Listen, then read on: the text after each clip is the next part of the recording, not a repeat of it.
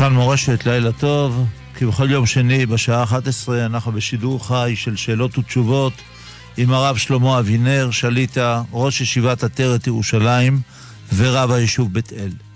מאזינים רוצים להפנות שאלות אל הרב בנושא עבודת השם, תפילה, שלום בית, זיווג, חינוך ילדים, הלכה ועוד ועוד, כל נושא שעולה בדעתכם בתחום ההשקפה. מוזמנים לטלפן עתה לטלפון 072 333 2925 072 333 2925 או באמצעות המסרונים ל-055-966-3991 055-966-3991 באולפן כאן מורשת בתל אביב, הטכנאי בוריס פרבר ואני, משה זמיר, העורך והמגיש. שלום וערב טוב לרב שלמה אבינר. שלום המאזינים, שלום המאזינות, שלום העובדים הנאמנים והמסורים באולפן. אפשר לשאול כל השאלות שבעולם, אבל כמובן אני לא יודע לענות על כולם. כן, אה, ברשות הרב אנחנו נפתח בשאלה מן המסרונים.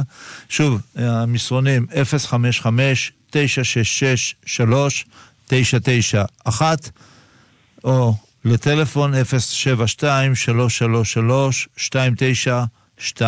072-333-2925. מדוע לא מעדכנים את התורה לפי רוח הזמן, ואיך זה שהתורה לא משתנית? כי התורה... הקדוש ברוך הוא הסתכל בתורה, הוא ברא את העולם. התורה היא התוכן של העולם, המטרה של העולם. ולכן, כאשר יש אי התאמה בין התורה לבין העולם, מה פירוש כאשר יש? זה ככה, צריך לשנות את המציאות ולא לשנות את התורה. לא לשנות את האמת, לא לשנות את האידיאל. הקדוש ברוך הוא ידע מראש שהעולם לא יהיה מיד ברגע הראשון מותאם לתורה. מובן מאליו, זה לוקח זמן, לאט לאט, וכבר התורה מספרת לנו שמיד בהתחלה היה חטא אדם הראשון. לעתיד לבוא, ותימלא הארץ, זאת את השם, כמים לים מכסים. העולם מתרומם לאט לאט. אלא איך הוא מתרומם, מה עושה את הפעולה הזאת, זה התורה. ולכן צריך להתחזק חזק ואמץ בתורה, לשנות את המציאות ולא לשנות את התורה. שינוי התורה זה לא השקפת עולם שלנו, זה השקפת עולם של עובדי עבודה זרה. למיניהם שרוצים לתת פורקן לכל מאווייהם המתחלפים, ועל פי זה קובעים את אה, אמות המידה של ההתנהגות האנושית. טוב. כן, שוב שאלה מהמסרונים, מה זה ברית בין הבית"רים? ומה השם הבטיח לאברהם שם. ברית בין הבתרים זה בראשית י"ד, והשם הבטיח שנהיה לו לעם. אני באמת ממליץ לשואל שיפתח חומש ויסתכל י"ד, אה, הוא ישמח מאוד לראות את הדברים שם. האם מותר להרים כלב מחמד בשבת, אם אין בזה דין מוקצה? לרוב הפוסקים זה באמת מוקצה. כי אין לזה, איך אומרים, לא חזי במידה, אין לזה שימוש אמיתי בשבת. אה, ולכן, אה, אבל יש שמתירים. נראה שרוב הפוסקים סוברים ש... שזה מוקצה. אגב, טעיתי, זה לא י"ד, זה ט"ו, בדקתי בחומש. אה, לפי רוב הפוסקים זה מוקצה, כל חיית מחמד היא מוקצה. עיין ספר שמירת שבת כהלכתה, ספר מומלץ להלכות שבת. יש פה שאלה בנושא תפילת הנץ. האם למשל שהנץ הוא בשעה 6 ו-40, האם בשעה 6.35 נחשב גם נץ, או ב-6.45 עדיין לתפילה בנץ, או כמה דקות אחרי נחשב לתפילה נץ, או האם, אם, אם הרב יכול לעשות סדר בנושא? כן. קודם כל בעברית לא אומרים נץ, אלא הנץ. נץ זה ציפור, והנץ זה מלשון הנצו הציפורים. אז אומרים ההנץ, או בסמיכות הנץ החמה. עכשיו, ההנץ הוא בשעה מדויקת שרואים בטבלאות. עכשיו, יכול להיות שהטבלאות הן לא לגמרי לגמרי מדויקות, כי צריך להתחשב לפעמים בכיסויי ההרים ובגבהים. יש הרים שמתחשבים בכיסוי, יש שלא מתחשבים בכיסוי. השעונים הם לא מדויקים. לכן דיעבד, אם אדם קצת החמיץ, הוא לא צריך להתייאש. ולומר, הנה לא התפללתי מהנץ. אבל לכתחילה ודאי צריך על בדיוק על פי השעה שמצוינת בלוחות. הרי להתפלל בהנץ זה חומרה, אז אה, לא חייבים. אז חומרה זה דבר טוב. אבל השואל רוצה לעשות חומרה, הוא מחפש קולות שזה לא יהיה בדיוק בשעה הנקובה, זה לא הולך יחד. או שהוא רוצה להחמיר, או שהוא רוצה להקל. כן, עוד שאלה מהמסרונים, איך ידע נוח איזה חיה טהורה, והאם היה אותו דין גם לגבי חיות בתוך המים? טוב, החיות בתוך המים, הוא לא שם אותם בתיבה, אחרת היו אה, מיטות. הוא לא שם אקווריומים. הרי דגים לא, באופן פשוט, לא טובים במים. עכשיו, איך הוא ידע איזו חיה טהורה? זו שאלה טובה מאוד. שהרי אנחנו יודעים מה זה חיה טהורה. חיה טהורה זה חיה כשרה. אה, כבש זה כשר, אריה זה לא כשר, אסור לאכול. אבל אז, ממילא, נאסר לאכול בשר. אז איזה משמעות הייתה לחיי הטהורה? תשובה, נוח היה אדם גדול. נוח לא היה עם הארץ. נוח למד. הוא ידע, בכל אף על פי שאז עדיין לא יכלו לאכול, הוא ידע שיש מושג כזה. אגב, יש ששואלים, עוד שאלה נוקבת, איך הכניסו לתיבה את כל החיות? אז יש חוקרים, חוקרים גויים, ש... בדקו ואמרו שאפשר להכניס שם 25 אלף מינים. התיבה הייתה גדולה מאוד. אמנם יש בימינו יותר מ-25 אלף מינים, אבל כולם יש להם אבות משותפים. כלומר, יש למשל בימינו 300 אה, סוגי כלבים, אבל כולם התפצלו מאותו זוג כלבים ראשוני. אפשר כמובן לתרץ שזה היה נס. זה היה נס. אבל החוקרים טוענים שלתרץ את השאלה הזאת לא זקוקים לנס. אגב, איך, איך ששואלים, איך התיבה לא טבעה אה, במים, הסידונים עלו וירדו, איך היא לא התנפתה, התהפכה.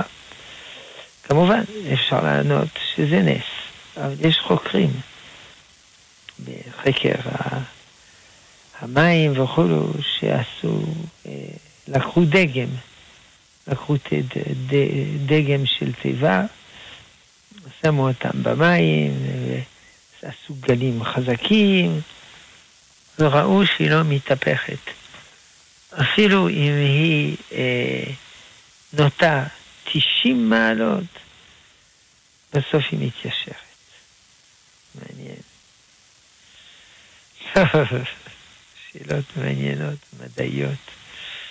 אגב, אה, יש חוקרים שכבר הרבה הרבה שנים מחפשים את השרידים של תיבת נוח על הרי ערערת. זה לא קל, כי פסגת הערערת היא תמיד מכוסה בשלג, או יותר דיוק בקרח. רק כשיש מזג אוויר מאוד חם.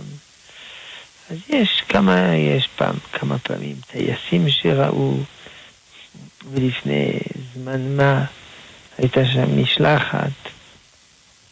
מזמן היה צרפתי אחד, נברה, שמצא שם חתיכה, הביא חתיכה, חקרו אותה, ראו שהיא בת אה, חמשת אלפים שנה בערך, באותו זמן, והיו אה, ארכיאולוגים טורקים וסינים שנכנסו בתוך התיבה, צילמו, אפשר לראות את הצילומים. מאוד מרשים. להיות בטוח שזה התיבה, אי אפשר להיות בטוח. לא רשום על זה, זה התיבה, אבל אה, איך אומרים? יש סיכויים. כן, ברשות הרב, אני אתזכר את המאזינים שאנחנו נמצאים בתוכנית שבועית עם הרב שלמה אבינר, ראש ישיבת עטרת ירושלים ורב היישוב בית אל. מאזינים שרוצים להפנות שאלות אל הרב, מוזמנים לעשות את זה באמצעות הטלפון ל-072 333 2925 072 333 2925 או באמצעות המסרונים ל-055 966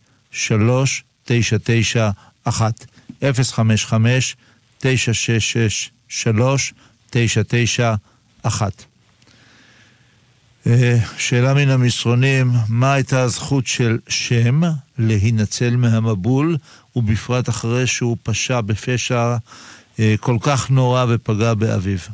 אני מבין שהשאלה היא לא על שם, אלא השאלה היא על חם. על חם, כנראה. אה, נכון. הוא... קודם כל, אה, איך אחרי שהוא חטא, הוא ניצל מן המבול.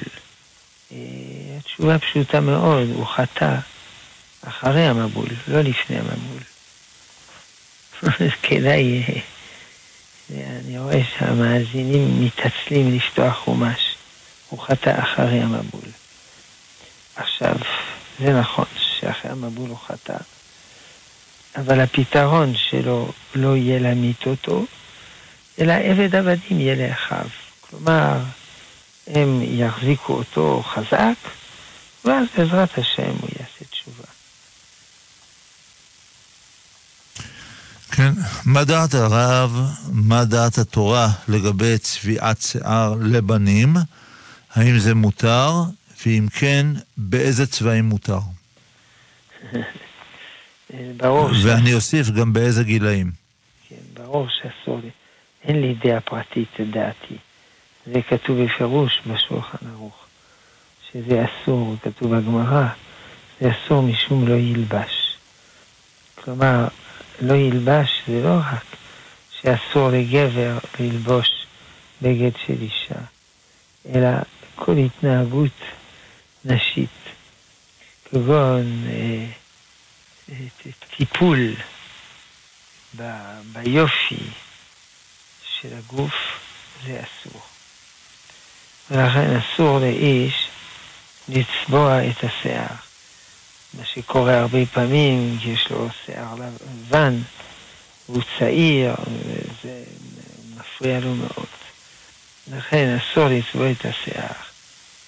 אה, אבל לגבי השאלה הזאת של צביעת שיער שחור, ויש גם שאלה הלכתית מעניינת, על אדם לא יודע מה קרה לו, יש לו חצי זקן ימין אה, שחור, חצי זקן שמאל לבן, אז זה, זה מגוחך. אז יש פוסקים שהתירו לצבוע במקרים כאלה כדי לסלק צער וכיעור. כלומר, לצבוע כדי שיהיה יפה, ודאי, אבל כדי שלא יהיה מכוער, מותר. מה זה מכוער? הוא בן עשרים או שלושים, והשיער שלו לבן, הוא לא מצליח להתחתן. או לא רוצים לקבל אותו לעבודה, כי רוצים צעיר, וזה לא... אמנם הוא אומר, אני צעיר, אני צעיר, אבל זה לא עוזר. אז במקרים של צער, יש אופנים שמתירים לצבוע בשחור. אבל השאר בוודאי אסור. כן, עוד שאלה מהמסרונים, מי הם דור הפלגה ומה הם חטאו ונענשו כך? אני רואה שהמאזינים לא רוצים לפתוח חומש. אני לא יודע מה, למה. זה כתוב בפרשת נוח, דור הפלגה, זה הקדוש ברוך הוא פיזר אותם לכל הכיוונים, כי הם חטאו. מה הם חטאו? רש"י מביא. טוב, רש"י אולי זה כבר קשה לקרוא. כתוב שהם כפרו בעיקר, הם רצו לבנות מגדל שמגיע השמיים, כדי להילחם בקדוש ברוך הוא. חושבים שאם יהיו בראש מגדל, אז יהיו קרובים לקדוש ברוך הוא ויוכלו להילחם נגדם.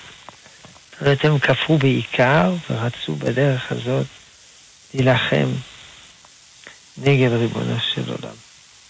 ולכן העונש שהם פוזרו לכל עבר. טוב, באמת אני ממליץ למאזינים לקרוא פרשת השבוע. גם מאזין שהוא לא דתי, הוא יכול לקרוא פרשת השבוע. כן, בהחלט. היום יש הרבה שאלות במסרונים. ברוך השם. מה האורך הכי קצר שאפשר ללכת בחלצאית לגבי נערה? אה, אין הבדל נערה לא נערה. לכתחילה החצאית צריכה, צריכה להגיע עד הרצפה. אה, אה, יש שמקילים שדי בחצאית שהיא עשרה סנטימטר תחת הברך, כך שתמיד הברך מכוסה. זה כולה. גדולה מאוד. אה, או רגע, שמתירים את החצאית עשרה סנטימטר תחת הברך, בתנאי שיש גרביים. זה הקולה. יש קולה בריבוע. כולה הכוונה, אין לזה מקור ברור להקל, אבל ככה אנשים עושים, מה נעשה? עשרה סנטימטר תחת הברך ובלי גרביים. למה, למה גרביים זה כולה? כי גרביים, כי בגד צמוד, זה לא נחשב כיסוי על פי ההלכה, כי בגד סמוי, אמנם הוא מכסה את הגוף, אבל עדיין הוא לא מסתיר צורת הגוף. לכן גרביים זה לא כמו חצאית. סיכום, צריך חצאית על הרצפה, יש מקילים, עשרה סנטימטר תחת הברך, פלוס גרביים, כמובן גרביים בצבע צנוע, לא מושך עין. יש מקילים בריבוע, עשרה סנטימטר תחת הברך, בלי גרביים. לצערנו, הרבה נשים הולכות עם חצאיות קצרות, איך קוראים לזה בספר אורחות צדיקים? זה ספר של תיקון מידות הנפש שנכתב על ידי אחד מרבותינו, תקופת הראשונים, סוף תקופת הראשונים. זה גאווה. גאווה זה שאדם רוצה אה, להתבלט, שישימו לב אליו, אז הוא לובש, מתלבש בצורה מסוימת. גם איש, גם אישה. עכשיו, אם זה אישה, נוסף לגאווה, כיוון שזה לא צנוע, זה גם מכשיל את הגברים. זה גם גאווה, גם חוסר צניעות. טוב, השם ירחם. כן, יש פה שאלה. רציתי לשאול את כבוד הרב, מאיפה יצאו כל העמים שיש לנו היום בכל העולם, אם כולם באו מנוח ומבניו ובנותיו, ולאחר מכן אברהם, שהיו, שהביא את היהודים? כן, אני לא כל כך מבין את השאלה של השואל. כל העמים באו מנוח. ובדור הפלגה העמים התפלגו בכל הכיוונים. אה, אברהם אבינו, עם ישראל נולד מאברהם אבינו, וכל העמים נולדו מיפת, מחם ומשם, מלבד אברהם אבינו, מלבד ישמעאל, מלבד עשיו. הנה, אני פחדתי בהתחלה שלא ידע לענות לכל השאלות, ובאמת אני לא יודע לענות לכל השאלות, אבל זה דברים שברוך השם לומדים בכיתה א', אז אני יודע את זה. כאמור, אנחנו נמצאים בשידור חי בשאלות ותשובות עם הרב שלמה אבינר, אתם מאזינים לכאן מורשת. מאזינים שרוצים להפנות שאלות אל הרב, מוזמנים לעשות את זה באמצעות הטלפון ל-072-333-2925, 072-333-2925,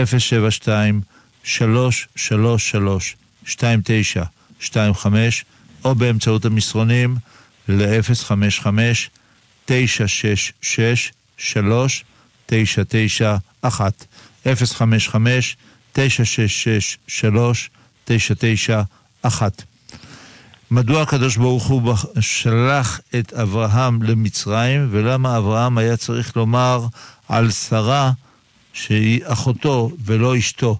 היכן הביטחון והקדוש ברוך הוא, למה הוא היה צריך להגיד את הדברים הלא נכונים? זה ככה, מה שהוא הלך למצרים זה ניסיון. עשרה ניסיונות נתנסה אברהם אבינו, פרקי אבות, פרק חמישי. וזה אחד מעשרת הניסיונות. היו גם ניסיונות יותר קשים, כגון עקדת יצחק וכו'. אז זה ניסיון. אמר לו להגיע לארץ ישראל, ובסוף בארץ ישראל היה רעב. ובכל זאת, כמו שמביא רש"י, דברי חז"ל, בהתחלת פרשת וארא, לא וירא, אלא וארא. הוא לא התלונן. לא כמו שאנשים מתלוננים היום כל הזמן מהבוקר עד הערב. הוא עמד בניסיון ולא התלונן, זה היה ניסיון. עכשיו, למה הוא אמר שהיא אחותו ולא היה לו ביטחון בשם, שהכל יסתדר? זו שאלה חשובה מאוד. ביטחון בשם, הכוונה אם השם מבטיח לי משהו, אני סומך עליו. מיליון אחוז. אבל אם השם לא הבטיח לי משהו, אז זה לא שייך לביטחון. נגיד, אתה מבטיח לי להשיל את האופניים שלך. או, אני בוטח בך, יש לי ביטחון בך, אני יודע שאתה אדם הגון. אבל אם לא הבטחת לי להשיל לי את האופניים. אז מה זה קשור לביטחון? זה סתם אני ממציא שאתה חייב להשיל לי את האופניים שלך, ואתה לא חייב. רבינו אברהם בן הרמב"ם מדבר על זה בסוף הספר המספיק לעובדי השם בשאר הביטחון. אם השם הבטיח משהו, ואני בוטח בזה, זה מידת הביטחון. אבל השם לא הבטיח ואני בוטח, זה חוצפה. השם הבטיח שירד מן. אז צריך להאמין שירד מן, וגם לא לאסוף מן בשבת. אבל אם היום אני אצא לרחוב לאסוף מן, איזה ביטחון יש פה? זה כאילו אני מחליט בשביל הקדוש ברוך הוא. לכן אדם צריך להתהלך בדרכים אה, נורמליות, יתר על כן. כותב רבי יצחק הרמה בפירושו על התורה עקדת יצחק לגבי יעקב אבינו, שהתכונן, כידוע, כשהוא בא לקראת עשיו לדורון, לתפילה ולמלחמה. קושייה. אבל השם הבטיח שישמור עליו. אז הייתה הבטחה אלוקית. אז למה הוא נקט בכל האמצעים האלה? תשובה, גם כשיש הבטחה אלוקית, זה לא פוטר אותנו מלהתאמץ במה שאנחנו יכולים. ואם הקדוש ברוך הוא מבטיח לאדם משהו, אבל האדם מזלזל בחלק שלו שהוא חייב, הוא מאבד את ההבטחה האלוקית. כתוב בקריאת שמע, ונתתי עשב בשדך. אבל זה מובן שאני צריך לזרוע. אם אני לא זורע, אני מפסיד את ההבטחה האלוקית, כי אני לא נוהג בדרכי הטבע. ולכן, זה מה שהוא אומר שם.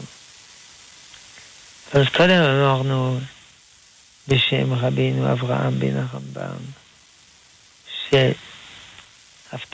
שהביטחון בזה זה רק במה שהשם הבטיח.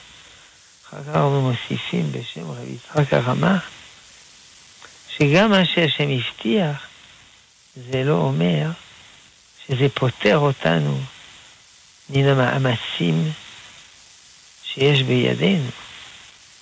הרי השם הבטיח לנוח הצלה. אז למה הוא כל כך טרח בטבע?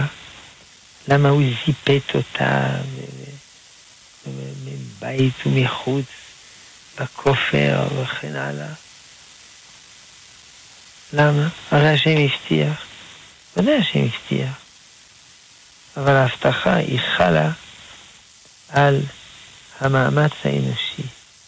זו סוגיה שדנו בה הרבה בעלי המוסר, ביטחון והשתדלות. אז בגמרא, ברכות, לא, שבת, דף מ' אם אני לא טועה, כתוב על רב אחד, אולי רב עמי, שהיה מפליג בספינה, היה בודק את הספינה, אם אין דליפות וכו'. למה אין לו ביטחון בשם? אז הרב קוק בפירושו אין היה אומר, הביטחון מתחיל איפה שההשתדלות מסתיימת. אתה צריך להשתדל כל מה שאתה יכול. ומעבר לזה, אחרי שהשתדלת כל מה שאתה יכול, ביטחון בשם. מי שחולה צריך ללכת לרופא. אבל גם אחרי שהולכים לרופא ומקבלים טיפול, צריך ביטחון בשם, שזה יצליח. הביטחון בשם הוא לא פוטר את האדם ממאמץ. הרמב"ם בפירושו על המשניות, פסחים, פרק ו', לגבי חזקיהו מלך יהודה שגנז ספר רפואות. הוא אומר, יש אנשים אומרים לא ללכת לרופא. למה? זה ביטחון בשם. אם השם גזר שהאדם הזה יחיה, הוא יחיה בלי רופא. ואם השם גזר שהוא ימות, הוא ימות גם עם רופא. מסקנה לא ללכת לרופא. אומר הרמב"ם, אם ככה, יש לי רעיון בשבילך. אל תאכל. אם השם גזר שתמות, תמות גם אם תאכל. אם השם גזר שתחיה, תחיה גם בלי לאכול. איזה חיסכון עצום. אבל זה לא ככה. אדם צריך להשתדל מה שהוא יכול. וכשהוא מגיע לגבול ההשתדלות, כאן מתחיל הביטחון. כן, ברשות הרב, אה, אנחנו נפנה למאזין הראשון שנמצא איתנו על קו הטלפון. כן. שלום ולילה טוב למאזין. שלום המאזין. שלום הרב, שלום כבוד הרב. אני, יש לי שאלה. אה, אני עובד בחברת ליסינג. אתה עובד בחברת ליסינג. בחברת ליסינג, כן הרב. כן. אני עושה נסיעות uh, כל היום, אבל uh, לא בטוח שיוצא לי לעשות נסיעה שהיא מעל uh, 70 דקות. אבל אני כל היום על ההגה. אני צריך כן. לברך uh, תפילת הדרך עם ברכה, או בכלל לא לברך תפילת הדרך, או עם ברכה או בלי, או בלי ברכה. קודם כל, האשכנזים מברכים על ארבע קילומטר. מיל, אבל בתנאי שזה חוץ, מחוץ ליישוב, לא בתוך העיר. לכן אם אתה אשכנזי ואתה נוסע ארבע קילומטר מחוץ לעיר, אז צריך לברך. אבל אשכנזים וספרדים זה 72 דקות, גם מחוץ לעיר. אבל אם אתה נוסע בתוך העיר, גם אלף קילומטרים, לא מברכים. וגם אם זה מחוץ לעיר, וזה פחות מ-72, גם לא מברכים. אלא אם כן, אתה מחוץ לעיר, ואתה, לא יודע, עוצר מחוץ לעיר, אה, אחרי 50 דקות, ואחר כך ממשיך. מותר לעשות הפסקות באמצע. אז אם, אם זה 70 מחוץ לעיר, אז אם לא, לא מברכים תפילת הדרך, נכון מאוד. הבנתי, כבוד הרב. תודה, כבוד הרב. ברוך תהיה. תודה רבה למאזין. שאלה מן המסרונים, חם היה בן נוח בדיוק כמו שם. אז למה משם בא אברהם והעם היהודי מחם יצאו, ומחם יצאו עמים אה, אחרים? טוב, זה באמת שאלה טובה. היום יש לי מזל לשאלות שכתובות בחומש.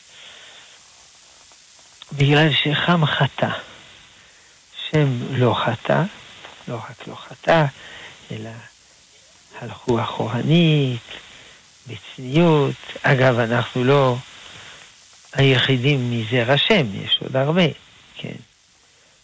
שליש המין האנושי נגיד, לא יודע אם שליש בדיוק. אבל שם לא חטא, ולכן, והוא אפילו כיסה את אביו, כשחם הראה פרסם את שאביו התגלה, ולכן כתוב, ישכון בו עלי שם, וחם עשה דבר חמור. פרסם שאביו נתגלה ועשה עוד דברים חמורים, עיין שם רש"י. ולכן, הוא נתקלל. כלומר, לא רק שזה לא עם ישראל, אלא יש מדרגות במין האנושי. יש שם, שזה חלק קרוב לשם. יש יפת, שזה דברים טובים, יפים, נחמדים.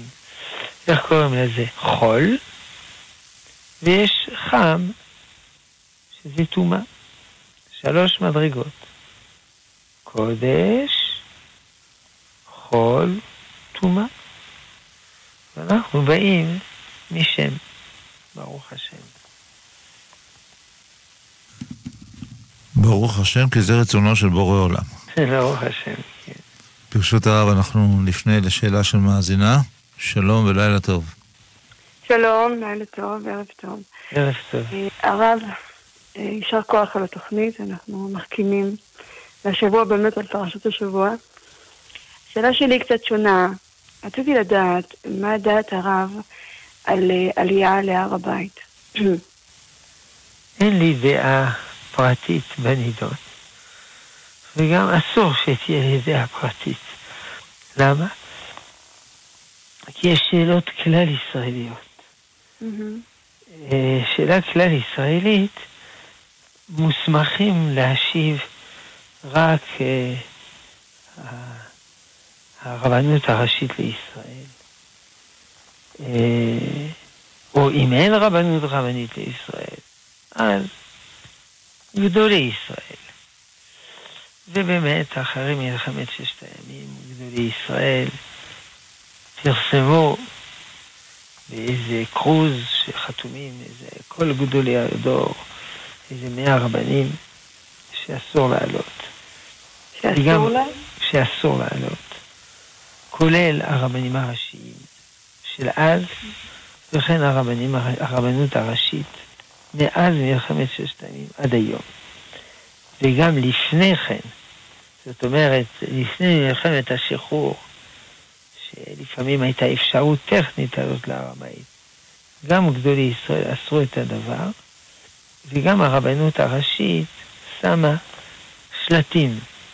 בכניסה להר הבית יש שלט של הרבנות הראשית, שאסור לעלות להר הבית.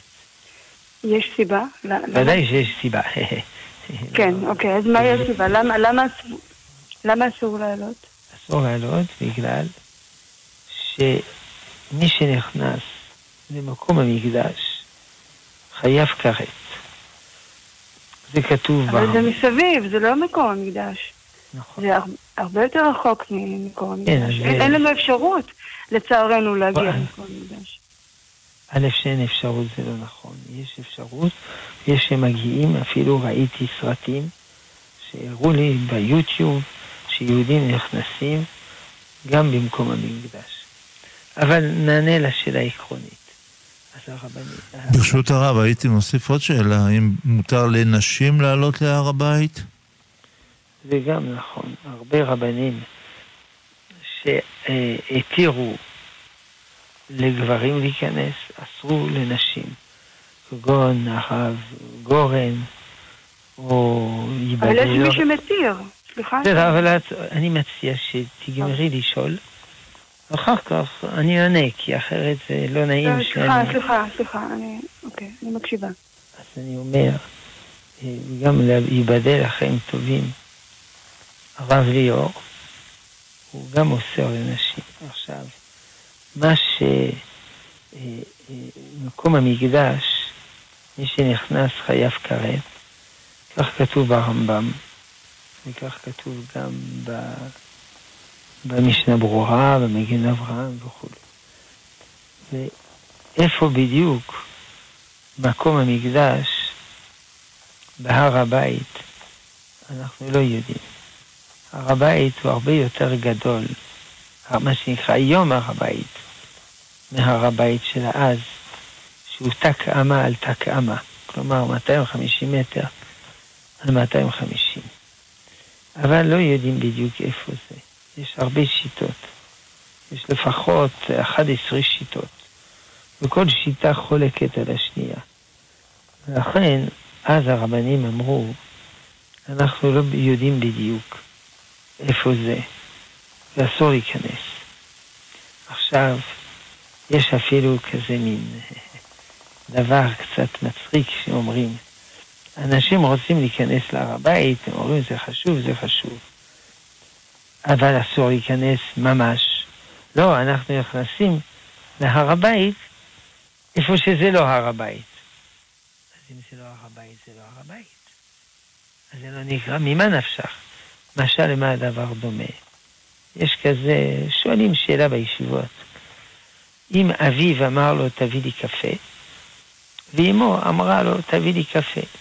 הלכה, הוא מביא קפה לאביו. כי גם האמא ממונה להכין קפה לאבא. קושיה. אביו לא בטוח שהוא אביו. אמו בטוח שהיא אמו. ותמיד ודאי דוחה ספק. ולכן צריך היה להביא לאימו ולא לאביו. תשובה, עונים בישיבות. זה כיבוד אם, לומר אמא, אני מביא לך ולא לאבא, כי אני לא בטוח שזה אבא שלי. זה נקרא לכבד את האם. אז אם אני רוצה לכבד את הר הבית, במה אני מכבד את הר הבית? בזה שאני נכנס למקום שהוא לא הר הבית. יש אה, כמה רבנים שהם באמת בעד. אז לכן העם היושב בציון נבוך. אגב, זה לא הנושא היחיד שיש חילוקי דעות בין הרבנים. אבל אז מה עושים? בכל הנושאים שיש חילוקי דעות בין הרבנים, ונבוכים בצדק. נו, מה הקדוש ברוך הוא ידע שדברים כאלה יקרו. אז הוא אמר, אחרי רבים להטות. הולכים אחרי הרוב. רוב חוכמה ורוב מניין. יש בערך מאה רבנים שאומרים לעלות להר הבית, ויש בערך עשרת אלפים שאומרים לא לעלות. אם כן, זה רוב. יש כמעט כל גדולי הדור הזה והקודם, כולל הרב קוק והרב ציודה קוק וכולו, הם אומרים לא לעלות, וזה רוב חוכמה. נוסף לכך, הרבנות הראשית היא אמרה דאתרא. נגיד שאדם גר ב... לא יודע, בעופרה, יישוב נחמד, מי שקובע זה הרב של עופרה.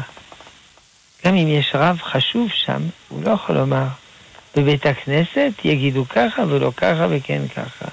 הוא לא מרא דאתרא, הוא לא הרב של עופרה. ולכן, זה מה שאמרתי מיד בהתחלה, דעתי אינה מעלה ואינה מורידה. גם אם הייתה לי דעה, כי, אה, כי מי שקובע זה הרבנות הראשית לישראל. זה מובן מאליו, והם חוזרים על זה כל הזמן, שלא לעלות. שמא תאמרו, אבל יש מצווה לעלות להר הבית. לא נכון. אין שום מצווה לעלות להר הבית. יש מצווה לבנות בית המקדש. בשביל זה ודאי יעלו להר הבית. אבל כרגע לא הגיע הזמן. יש מצווה להקריב קורבנות, זה בוודאי, אבל כרגע עוד לא מקריבים קורבנות. אין מצווה סתם לעלות להר הבית. יש עוד אומרים שיש נימוק לא דתי לעלות להר הבית, אלא נימוק לאומי. כדי שהר הבית יהיה בידינו. זה נימוק חשוב מאוד, אבל צריך מאוד להיזהר מהנימוק הזה. לא להפוך את הר הבית, שהוא המקום הכי קדוש לאומה, לעניין לאומי. אנחנו לא נגד לאומיות, אנחנו מאוד מאוד מאוד לאומיים. אבל יש דברים שהם מעל הלאומיות. יש בספר משך חוכמה, הוא אומר, למה דוד המלך, השם לא הרשה לו לבנות בית המקדש? הוא אומר, אחרת אנשים היו אומרים, הוא בנה בית המקדש כדי לחזק את הלאומיות. וזה לא טוב. אלא בונים בית המקדש בשביל בית המקדש. עכשיו, הר הבית, זה לא נכון שהוא לא בידינו. זה סתם לשון הרע על הצבא ועל המשטרה. הר הבית הוא המקום הכי בידינו בכל ארץ ישראל. הלוואי וכל המקומות היו בידינו כמו הר הבית, כגון, לא יודע, חברון, שכם ועוד הרבה מקומות. כל הרובע היהודי, כל העיר העתיקה, הם מאוד מאוד בידינו, מסיבות אה, פוליטיות, תיירותיות, רוצים שיהיו מיליונים של תיירים, צריך שיהיה שקט וכולו וכולו. אז זה נכון שלפעמים הערבים מתפרעים שם, אבל בכל מקום הם מתפרעים, ומכל המקומות בארץ ישראל, זה המקום הכי הכי אה, נשלט. על ידי הצבא והמשטר. אבל יש שם ערבים שנכנסים. זה באמת כואב לי הלב, ובגלל שהזר הקרב יומת. אז הערבים האלה, הם ימותו. אז מישהו אמר, כן, כן, אז שייכנסו. לא, לא, לא, לא, לא, אנחנו לא מדברים כך. לא יחפוץ השם במות הרשע, כן, ושובו מדרכו הרעה וחיה. אנחנו לא רוצים שהערבים ימותו, אנחנו רוצים שיעשו תשובה. בסדר? תודה רבה למאזינה. תודה, תודה רבה. לילה טוב. אה, כבוד הרב, שאלה מן המסרונים. אה, הבן שלי בן שמונה ורוצה לנסוע בקורקינט בשבת, האם להתיר לו כי הוא רואה את החברים שלו שהם גם עושים את זה? כן, באופן פשוט קורקינט זה מותר בשבת. אני באמת ממליץ את הספר, שמירת שבת כהלכתה, במיוחד ההוצאה החדשה, שהיא כל כך מאירת עיניים, זה ת, תענוג לקרוא. אתה צריך לקרוא בשביל התענוג, אלא בשביל המצווה, אבל זה גם תענוג לקרוא. שקורקינט זה מותר. אופניים נהגו שזה אסור. אם כי אפשר היה להתווכח למה בדיוק אופניים זה אסור. אבל הלכה, זה אסור. אבל קורקינט, או סקטים, או תלת אופן, זה מותר. לכן הוא יכול לנסוע בקורקינט. שיהיה בריא. אמן ואמן. יש לנו פה שאלה שהיא מורכבת ממספר חלקים, אז בואו נחלק את זה. אם הבורא יודע הכל, מה שהיה ויהיה, היכן הבחירה החופשית של האדם? כן, שאלה טובה מאוד. אומרים שזו השאלה הראשית של הפילוסופיה היהודית. אם הקדוש ברוך הוא יודע את הכל, ולא רק יודע את הכל, אלא קובע את הכל, אז איפה הבחירה החופשית של האדם? אז בגלל זה יש uh, הדעה הרווחת באסלאם, uh, שאין בחירה חופשית. מכתוב, הכל מכתוב. אומנם לא כל המוסלמים אומרים ככה, זה השריע, אבל המועתזל, הם אומרים שיש לאדם בחירה חופשית. אל תחשבו שאני מבין הרבה באסלאם, כן? כל זה כתוב ברמב"ם, במורה נבוכים. אצל הנוצרים הדעות חלוקות. יש שמבטלים את הבחירה החופשית, יש שמבטלים את הידיעה האלוהית. אבל אנחנו אומרים ששני הדברים נכונים. גם האדם יש לו בחירה חופשית, וגם האדם הוא, אה, גם השם, יודע את הכל וקובע את הכל. עיין הרמב"ם, הלכות תשובה, פרק ה'. אבל זה סותר, תשובה זה סותר. אז מה אם זה סותר? איפה כתוב שאסור שיהיה סתירות? אבל זה, זה, אבל זה מכללי ההיגיון, כללי ההיגיון שאי אפשר שני הפכים בנושא אחד. נכון. אנחנו כפופים לכללי ההיגיון. ההוויה כפופה לכללי ההיגיון. אבל ריבונו שלום לא כפוף, כפוף לכללי ההיגיון.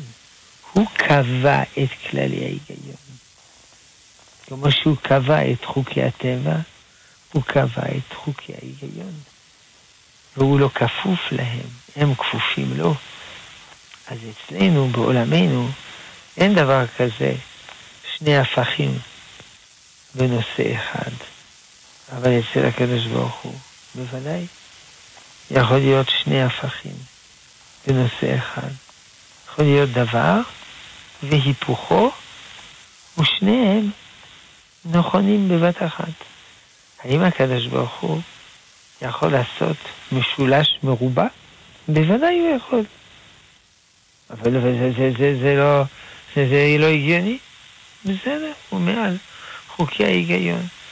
קוראים לזה בעיית הנמנעות. הכוונה, האם הקדוש ברוך הוא יכול לעשות דבר בלתי אפשרי. ודאי הוא יכול לעשות דבר בלתי אפשרי. אבל הוא לא עושה דברים בלתי אפשריים. כלומר, עולמנו הוא עולם מסודר, איפה שאנחנו נמצאים. ובעולמנו המסודר יש חוקי טבע מסודרים, חוקי היגיון וכולו. אבל הקדוש ברוך הוא כשלעצמו, אין בפניו נמנעות. כולל הנמנעות הגיאומטריות, כמו שאמרנו.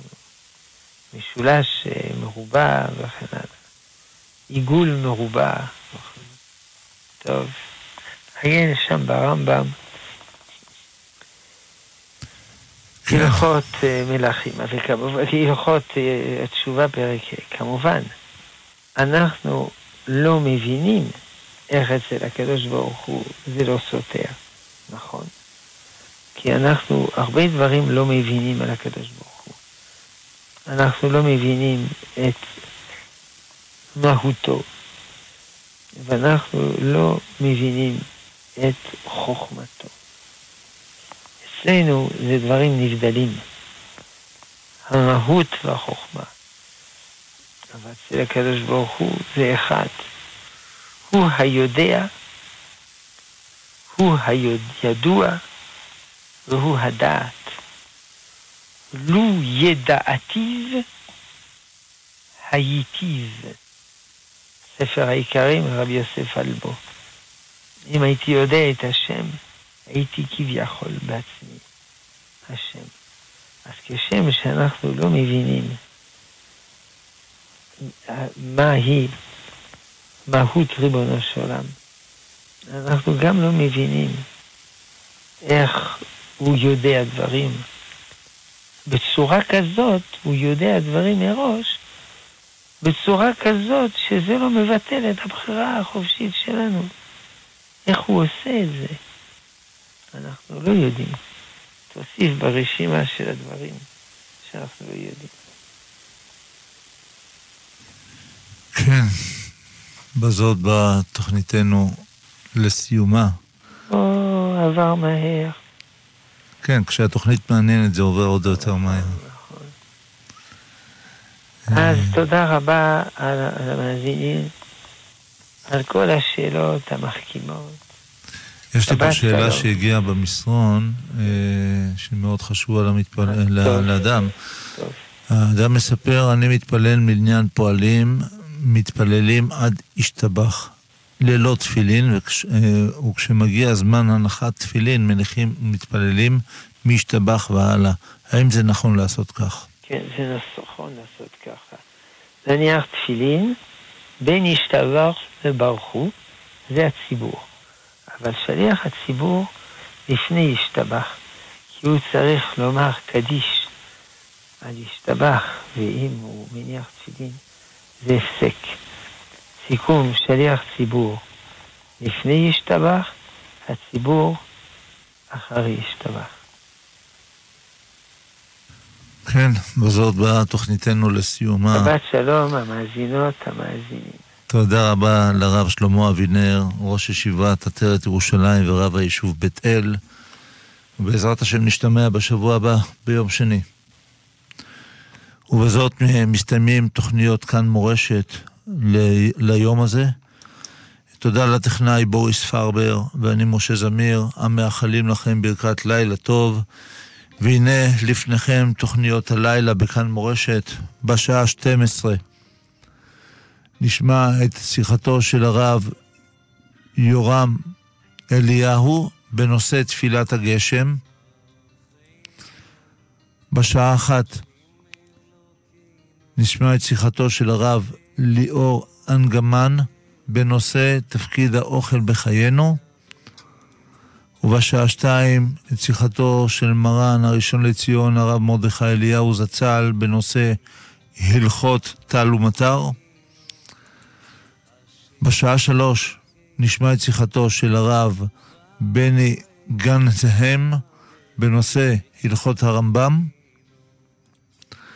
בשעה ארבע את שיחתו של הרב עובדיה יוסף הנכד בנושא דיני תערובות. הנכד של מרן, הרב עובדיה יוסף, בנושא דיני תערובות, ובשעה חמש, כבכל יום, תפילת שחרית עם החזן, הפייטן, רבי משה חבושה. עד כאן תוכניותינו, לילה טוב ובשורות טובות.